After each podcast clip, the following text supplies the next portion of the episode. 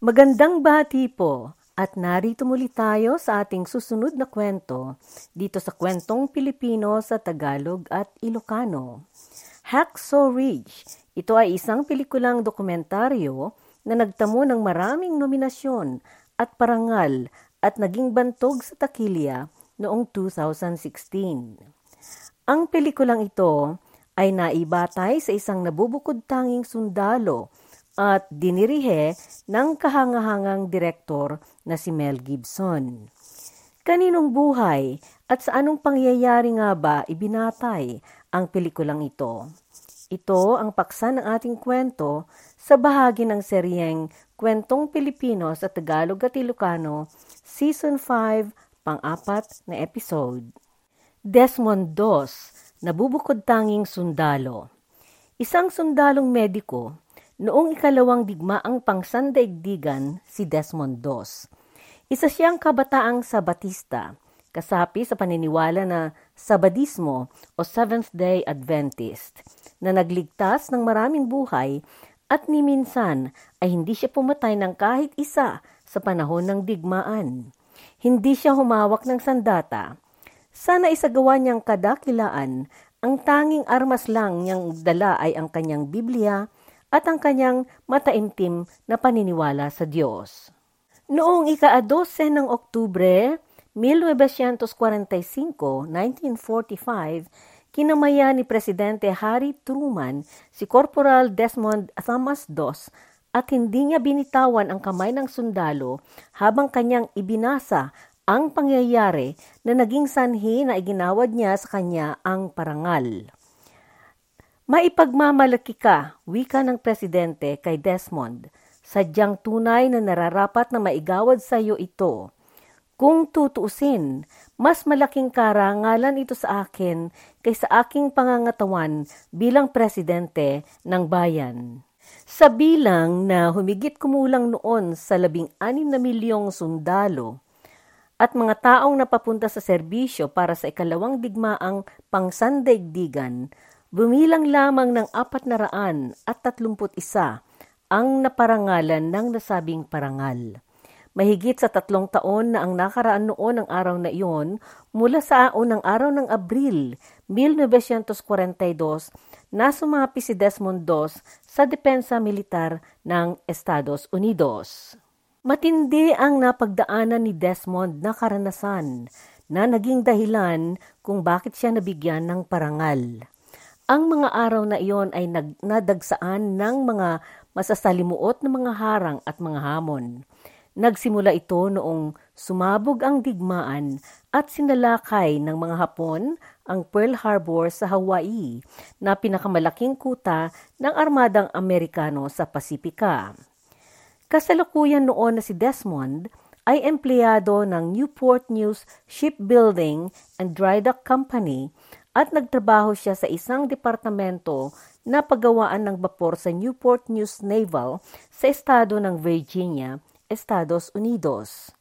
Dahil masidhi ang hangarin niyang manilbihan sa bansa, nagpalista siyang magsilbi sa militar. Nagsanay siyang maging Army Combat Medic o manunungkulan siyang mediko na maipapasama sa mga sundalong makikipaglaban sa digmaan. Siya ay napapunta sa kumpanyang impanterya na hahawak ng rifle o Infantry Rifle Company. Masidhi ang paniniwala ni Desmond sa salita ng Diyos. Sagrado sa kanya ang anuman na may buhay. Dahil dito, hindi niya tinanggap ang humawak ng anumang sandatang gamit na pampatay. Dahil sa kanyang pagmatigas na hindi siya hahawak ng baril o sandata, ay siyang pinagsimulan ng hindi pakikisama ng mga ibang sundalo sa kanya. Ito rin ang naging dahilan na pinakitaan siya ng mga hindi mabuting mga pag-uugali ng mga ito sa kanya. Kinutya, linibak, at pinulaan siya. Harap-harapan siyang minamaliit at sinasabihang may diferensya siya sa utak. Mayroon pang isa na nagbanta sa kanya sa isang panahong sila ay nasa barracks. Sinabi nito kay Desmond na pagdating na pagdating nila sa paglalabanan ay sisiguruhin niya na hindi makakabalik pa uwi si Desmond. Maging ang commander na nasa itaas niya, gusto niya noong alisin si Desmond sa lupon ng mga sundalo na pinamumunuan niya dahil nagsuspetsa siya na magiging pabigat lamang ito sa kanila. Walang naniwala noon sa kanilang lahat na ang sundalong walang sandata ay mayroong magagawa at silbi sa digmaan. Ilang beses nilang sinubukang pahinain ang kanyang loob. Palagi noon nilang kinukutya, pinupuna at pinapagalitan si Desmond. Pinagbibintangan siya ng kung ano-ano. Malimit pa siya noong sinisisi ng kung ano-ano at binubugbog. Dinagdagan at ginawang mas mahirap ang mga ibinibigay, ibinibigay sa kanyang mga tungkuling gawain at inihayag pa nila na mahina ang kanyang loob at hindi siya naaayon ang kanyang kakayahang mental sa militar. Tinangka pa siyang ikorte militar, court martial, dahil sa ayaw niyang humawak ng sandata para maalis siya sa serbisyo. Subalit hindi nagtagumpay ang lahat ng kanilang mga pinaggagawa na pangpahina sa kalooban ni Desmond. Masidhi ang kanyang paniniwala na ang kanyang pangunahing tungkulin ay ang sumunod sa kagustuhan ng Diyos at ito ay ang magsilbi sa kanyang bayan. Subalit sa katungkulang iyon, nanaig at nangunguna ang Diyos bago ng lahat, maging ang kanyang bansa. Mayroon pang isang tuntunin ng kanyang paniniwala na nararapat niyang sundin. Ito ang ikatlong bili ng Diyos. Tandaan na gawing sagrado ang araw ng pahinga ng Diyos. Thou shall keep the Sabbath day holy. Lumaki siya sa pamilyang taimtim ang kanilang pagsamba sa kanilang simbahan linggo-linggo. Ni minsan ay hindi sila nagkulang. Dahil dito, Humingi siya ng linggo-linggong pases ng pahintulot upang makadalo siya ng pagsamba ng kanilang kongregasyon tuwing Sabado. Ang kanyang debosyon at katapatan sa kanyang paniniwala ay lalo lamang naging dahilan ng pagkainis sa kanya ng kanyang mga kasamahang sundalo. Pinapahiya at nilalayuan siya at hindi siya pinapansin ng mga ito. Minumura at tinatawag siya ng mga masasamang palayaw at maging ang kanyang mga superior na nakakataas na mga opisyal, pinahirapan siya ng mga ito. Sa kabila ng mga hamon at pagsubok na naipaharap sa kanya, hindi nagwagi ang mga intensyon ng kanyang mga kasamahan na madiskurahe siya. Maging ang pagtangka nila noon na pangkorte militar sa kanya dahil sa kanyang paniniwala. Gayunpaman, Dumating din ang tiempo na natanto ng mga sundalo na itong nakukutya nilang kasamahan na tahimik ang mababa ang, ang kalooban ay may kakayahang magbigay kaluwagan sa mga nasugatan at mga nangangailangan ng tulong at saklolo. Kapag mayroon noong nahihilo at biglang natutumba, naroroon ito palagi na kaagad aalalay at magbibigay ng kanyang sariling kantin na iniinuman at ibinibigay niya ang kanyang sariling supply. Ni hindi ito nagtanim ng kahit anong sama ng loob, hinanakit o bendeta. Palagi siyang may pasensya at sagana sa kabutihang loob. Hindi naglamat ang kanyang pagpipitagan at paggalang sa kanila maging sa mga taong naging masama at nanakit sa kanya. Noong 1944, na destino si Desmond sa labanan sa Guam, Leyte at Okinawa. Naatasan siya noon sa ilalim ng pang tatlong daan at pitong rehimente ng impanterya sa 77 Dibisyon ng Impanterya o 307th Infantry Regiment, 77th Infantry Division. Sa mga misyon na nakapapuntahan niya, nagsilbi siya na buong buo ang kanyang dedikasyon sa kanyang kapwa-tao. Palagi noon na kapag naisisigaw ang medic sa kalagitnaan ng labanan, walang pakundangan at pag-aalanganin siyang tumakbo na sumuot at isubo ang kanyang sarili para magligtas ng kanyang kasama. Ilang beses na isinubo niya ang kanyang sariling buhay na tumakbo at sumaklolo sa nasugatan at napuruhan ng mga sundalo sa kalagitnaan ng barilan. Kinarga niya ang mga ito na itinakbo sa kanilang kampo habang ang mga bala ay naglipa ng nagliparan sa kanyang daanan. Ilang beses na nangyari na habang inaasikaso at ginagamot niya ang mga nasugatang sundalo, ay naririnig niya ang bulong-bulungan ng mga kalaban na Hapones dahil sa kalapit ng kinaroroonan niya sa mga ito. Noong ika-2 ng Mayo sa taon ding iyon, Isinubo na naman niya ang kanyang buhay nang walang pakundangan sa kabila ng mga paputok ng mortar at mga baril mula sa mga kalaban. Nangyari ito noong pinuntahan niyang sakluluhan ang bumagsak na sundalo sa distansyang dalawang daang yarda sa kanyang harapan. Dalawang araw pagkatapos nangyari ito, inasikaso niya ang apat na sundalo na nasugatan ng malubha noong lumusob ang mga ito sa kuweba na pinagtaguan ng kalabang Hapon. Nagawa niya silang nabigyan ng medikasyon at katuturang paggamot sa lugar na nasa harap mismo ng mga Hapon na nagpaulan sa kanila ng mga granada. Umabot ng hanggang sa 80 yarda ang mga granada mula sa kinaroroonan nila. Pagkatapos, inisa-isa niya ang mga sundalong nasugatan na itinakbo sa ligtas na bahagi ng kanilang kampo samantalang walang humpay ang paputok at barilan sa kanyang kapaligiran. Sa buwan ng Mayo ng 1945, habang sumusuko na ang mga Aleman sa Europa, ang kanilang kaalyansang mga Hapones sa alyansang Axis ay nakikipaglaban pa rin. Patuloy pa rin ang himagsikan sa silangan at nananatili pa ring mabangis ang labanang ng magitan sa mga Hapones at mga Amerikano sa Okinawa at sa Maida Escarpment o sa tinatawag na Hacksaw Ridge sa siyudad ng Urasoe. Ikalima ng Mayo. Sa araw na ito, tinangka ng mga sundalo sa dibisyon na kisas, kinasasaniban ni Desmond na lusubin at dakipin ang Maida Escarpment o Hacksaw Ridge. Araw ng Sabado noon, at araw ng pagsamba ni Desmond. Nang hingi siya ng pahintulot na bigyan siya ng kaunting panahon para makapagdasal siya at makapagbasa ng Biblia na lagi niyang dala bago sumalakay ang kanilang lupon. Ang Maida Escarpment o Hacksaw Ridge ay isang malaking batong burol na may sukat na humigit kumulang sa tatlong daan at limampung talampakan ang taas. Pinangalanan ng mga sundalong Amerikano ito ng Hacksaw Ridge. Naatasan ang batalyon ni na Desmond na sumulong na umakyat sa talampas na nakaharap sa kanila papuntang ibabaw nito.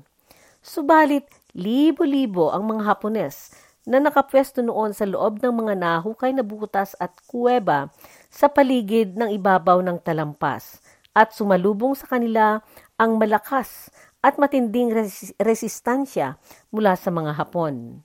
Sa pagkakataong iyon, handang-handa noon ang mga Hapon na lumaban ng hanggang sa kahuli-huli ang sundalo, palibhasay nakakalamang sila sa pwesto at bilang. Isang sundalong Amerikano ang napaputukan at nawalan ng ulo dahil sa bangis ng labanan. Sa oras na iyon, Inalis na ni Desmond ang tsapa ng mediko sa kanyang kasuutan dahil inuunang pinupuntirya ng mga kalaban ang isang mediko.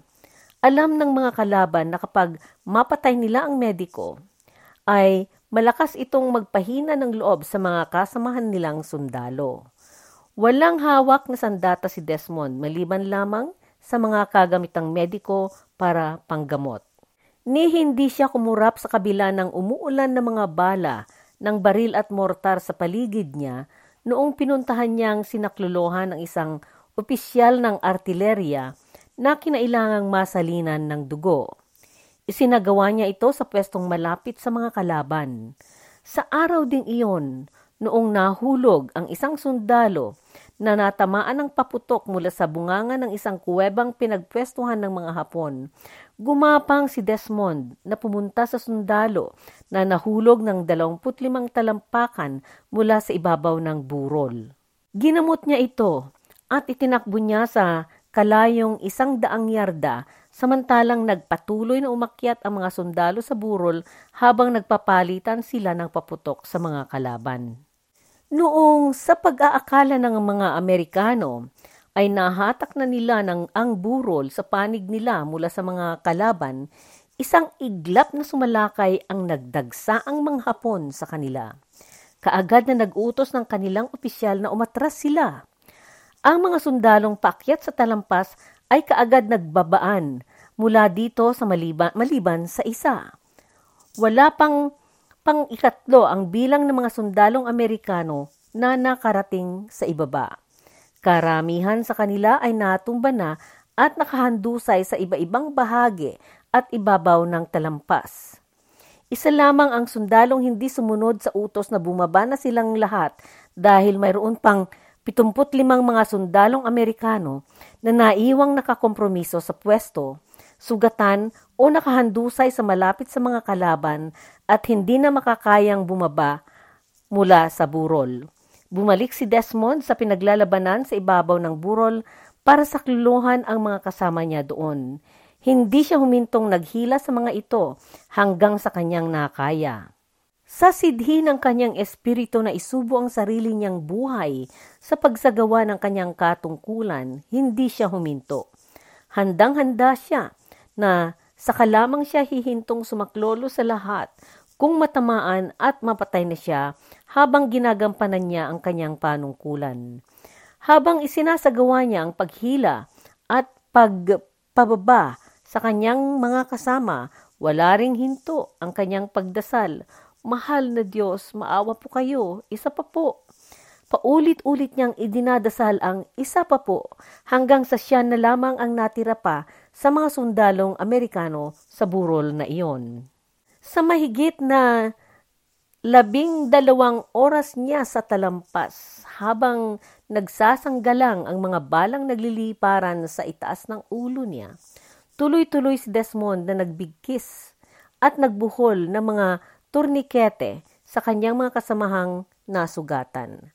Ani mo na paliguan na siya ng dugo mula ulo hanggang paa, subalit hindi siya humintong gumapang sa mga nasugatan at hinila niya ang bawat isa at dinala sa gilid ng talampas. Doon, inisa-isa niya silang ipinababa sa pamamagitan ng kanyang imbentong buhol na sling. Natutunan niya ito doon sa Virginia, subalit hindi niya namatandaan kung anong tawag niya sa sling na yon. Wala siyang iniwanan o pinabayaan sa kanila. Isinigurado niyang walang maiwan kahit isa sa mga nasugatang sundalo mula sa talampas na iyon bago siya bumaba na sumunod habang patuloy pa rin ang palitan ng mga paputok sa mabagsik na bakbakang namamagitan ang walang pagkatinag ng kanyang kaloobang tumulong at magsakripisyo at ang kanyang animobakal na kagitingan ay nagligtas ng 75 buhay sa araw na iyon. Ikalima ng Mayo, Sabado, araw din ng Diyos sa kanyang paniniwala. Dakila lahat ng mga sundalong lumaban upang makamit nilang masakop ang Maida Escarpment dahil ito ang pinakamahalagang maisagawa noon upang mapagwagian nilang hatakin ang siyudad ng Okinawa. Pagkatapos ng labanang iyon sa Maida Escarpment, tumuloy na ang mga Amerikano sa Okinawa. Noong ika-21 ng Mayo, nasugatan ng malubha si Desmond sa isang gabi na sinalakay ng mga kalaban ang kanilang kumpanya sa isang mataas na lugar na malapit sa Shuri. Nagtago siya noon sa isang nahukay na butas na may kasamang tatlong sundalo. Dalawa sa mga ito ang kanyang sinakluluhan. May naitapong granada sa kanilang pinagtaguan at kagyat silang lumisan. Tinadya kanya ang granada subalit noong pumutok ito, umabot ang putok sa paa ni Desmond at siya'y napatilapon. Nasugatan siya mula binti hanggang hita. Sa halip na tumawag siya ng isa pang mediko o aidman na nagtatago, ginamot niya ang sarili niya at naghintay siya ng limang oras hanggang sa bumitak ang liwanag ng umaga. Noong nagliwanag, dumating ang kanyang mga kasama na kumuha at mangulekta sa mga nakahandusay at mga sugatang sundalo kasama si Desmond. Sa kanilang pagtungo sa ligtas na bahagi ng kanilang kampo, naipit sila sa nagaganap na labanan ng tangke.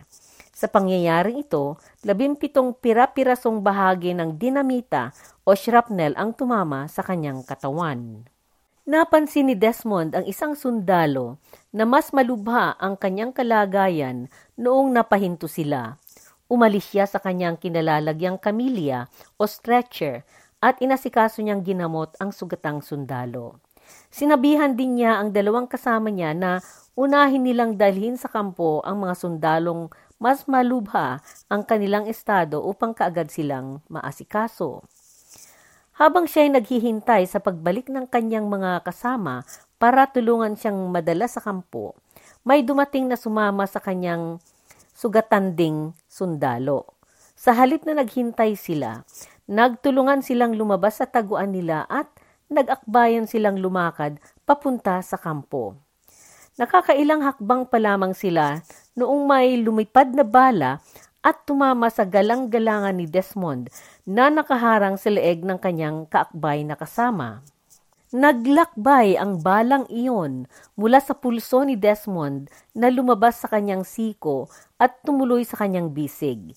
Binalot niya ang kanyang natamaang braso at itinali niya ito sa bahagi ng riple ng kanyang kasama na ginamit din niyang tungkod at nagpatuloy silang gumapang ng padausdos sa distansyang tatlong daang yarda hanggang sa nakarating sila sa estasyon ng mediko sa kanilang kampo. Nagtagumpay ang mga Amerikano sa kanilang pagsalakay sa Okinawa at nahila nila ito. Nakamit nila ito sa halaga ng malaking sakripisyo at mga buhay na nawala. Hindi pa rin natinag ang determinasyon ng mga kalabang Hapon na depensahan ang syudad hanggang sa unti-unti silang nalupig. Doon sa pangyayaring sumaklolo si Desmond sa 75 mga sundalong sugatan sa Ahakso Ridge o Maida Escarpment, marami ang nagtaka at namangha. Isang veteranong sundalo, si Carl Bentley, na nakipaglaban noon sa tiyempong iyon sa Maida Escarpment, ay nagbigay ulat tungkol dito sa isang panayam na naisagawa pagkatapos na ng digmaan. Ang sabi niya, Parang ipinatong talaga ng Diyos ang kanyang kamay sa balikat ni Dos noon. Iyan lamang ang masasabi kong paliwanag sa nakapagtatakang pangyayaring iyon. Kinabukasan ng nangyaring bakbakan na iyon, mayroong naipababa na pagtatanong at panguhan ng mga impormasyon na nanggaling sa mga nasa itaas sa militar ng Estados Unidos. Ito ay upang maliwanagan kung papaano na isagawa ng kumpanya ni Desmond Dos, ang kumpanya B, ang kanilang paglusob na wala ni isang namatay sa kanila, bangaman may mangilan-ilan na mga nasugatan ng hindi malubha. Ang nawalan ng maraming sundalo noon ay ang nangunang kumpanya, ang kumpanyang A. Sila ang unang nakarating sa ibabaw ng burol noon. Wala silang mahanap na dahilan noon dahil bago sila lumusob, napagtanto na nila noon na ang misyon na iyon na pagsupil sa mga kalaban sa burol ay nangangahulugan noon na malaki ang mawawala sa kanila. Sa bandang huli, na isulat sa opisyal na ulat na nalangin si Dos. Naikalat na naipamalita ang kakatuwang pangyayaring nagawang pagsaklolo ni Dos. Mula noon, marami na ang mga sundalo na hindi lulusong sa labanan kapag hindi muna makapagdasal si Desmond. Isang general na dati ay sobra ang kanyang pagkainis kay Desmond dahil sa matinding paniniwala nito ay nasugatan ng maluwa sa isang labanan.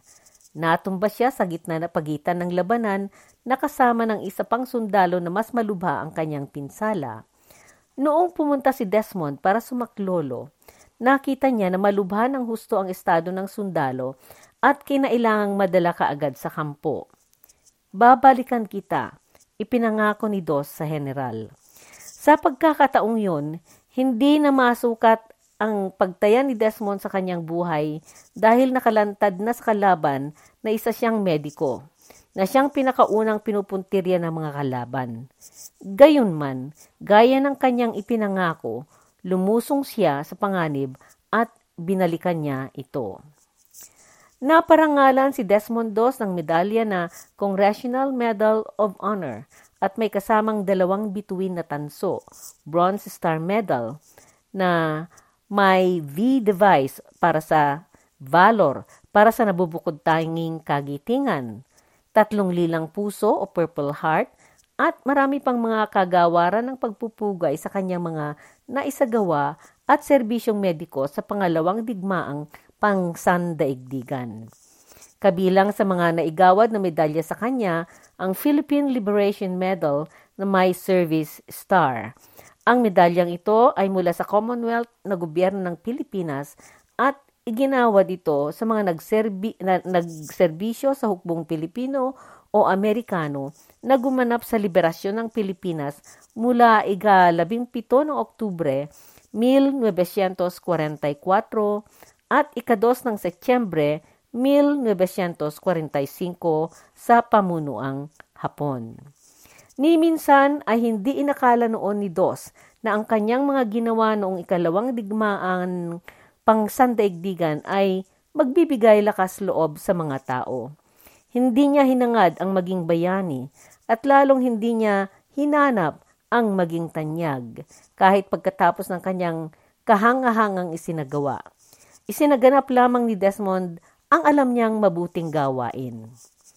At yan po ang katapusan ng ating kwento sa pagkakataong ito hanggang sa muling naratibo.